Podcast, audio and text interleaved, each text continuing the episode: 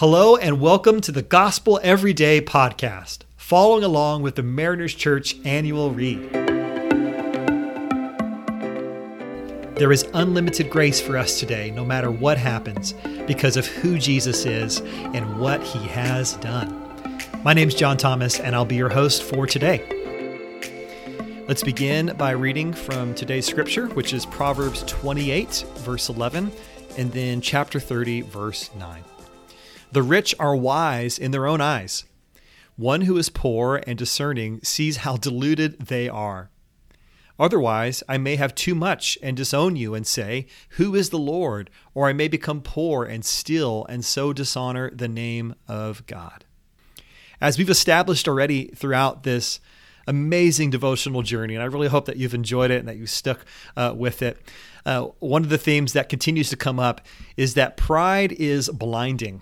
Pride has a way of concealing us from what others, especially those close to us, uh, may clearly see. Pride puffs up, it bolsters self righteousness, and it conceals our true need for repentance. And today's passage tells us that riches can have the exact same effect. That an abundance of riches can blind us to our own foolishness. It can blind us to our very real need for a Savior as we falsely convince ourselves of our own independently self earned status of righteousness. So, why are we so easily blinded by the pride of riches? I think there are a few reasons, and in many cases, not all, riches comes on the back end of achievement. Achievements that we've worked hard at. And these are great things. Achievements that we may have won out, maybe even against others. Another reason is the abundance of choice that wealth can often create. We are seemingly more free. We have more options, more outlets to explore than those who are quote unquote beneath us that do not have access to. So often we may feel superior because of the outcome, the intake of our riches. So sometimes it comes through what we think is our self grit, our hard work. We've earned it, therefore we're better. And then we think because we have more, we are more, because we can do more, we have more choice. Both of these things are very much at play. But I want to suggest that there's another area of trapping that can cause us to be blind to the negative effect of wealth. So you may be listening to this right now and you may be thinking, well, clearly this isn't me.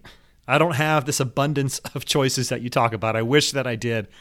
I'm not wealthy. And if anything, I'm on the opposite end of the spectrum. So, this whole pride of riches thing, surely this cannot apply to me. Perhaps you read verses like 1 Timothy 6:17 which says command those who are rich in this present world not to be arrogant nor to put their hope in wealth and when you hear that, you think, yeah, I mean, somebody should warn those guys. Don't be arrogant in what you have. Don't put your hope in your wealth. Somebody tell them. They need to know these things. But here's the truth for the overwhelming vast majority of us, we are rich. We are the ones that this passage and many others brings this warning to. I know you've probably heard some of these stats before, but just a reminder that if you live in the US, if you live in a country that makes up only 4% of the world's population, yet we consume 40 for 50% of the world's resources. Let that sink in again. 40% of the world's population, yet we consume 40 to 50% of the world's resources. And while many of us, we have two cars in our families, and we even have homes for our cars called garages. Only 8% of the world's population has a car. 40% of the world lacks basic sanitation. 1 billion do not have access to clean drinking water. 2 billion of the world don't have access to electricity. 1.2 billion live on 25 cents a day. So, as you may have heard before, if you drive a car, flush a toilet, have access to clean drinking water, food, and electricity, you are rich by any standard at any time in human history. We are rich. Juliet Schor, a Harvard economist, uh, noted this in her research in The Overspent American. Uh, she showed that only one third of American households that make over 100K a year agree with the statement that I can afford to buy everything I really need. Let me read that again. Only one third of American households that make over 100K a year agree with the statement that I can afford to buy everything I really need. This means that the most wealthy people in the most wealthy country in the history of the world believe that they can't afford everything that they really need. And full disclosure, I often feel that way, and I would often respond to that question in that way. And the truth is is that we swim in this everyday narrative of our culture of oversaturation of, of affluence that we can become blind to the affluence around us and what it's actually doing to us.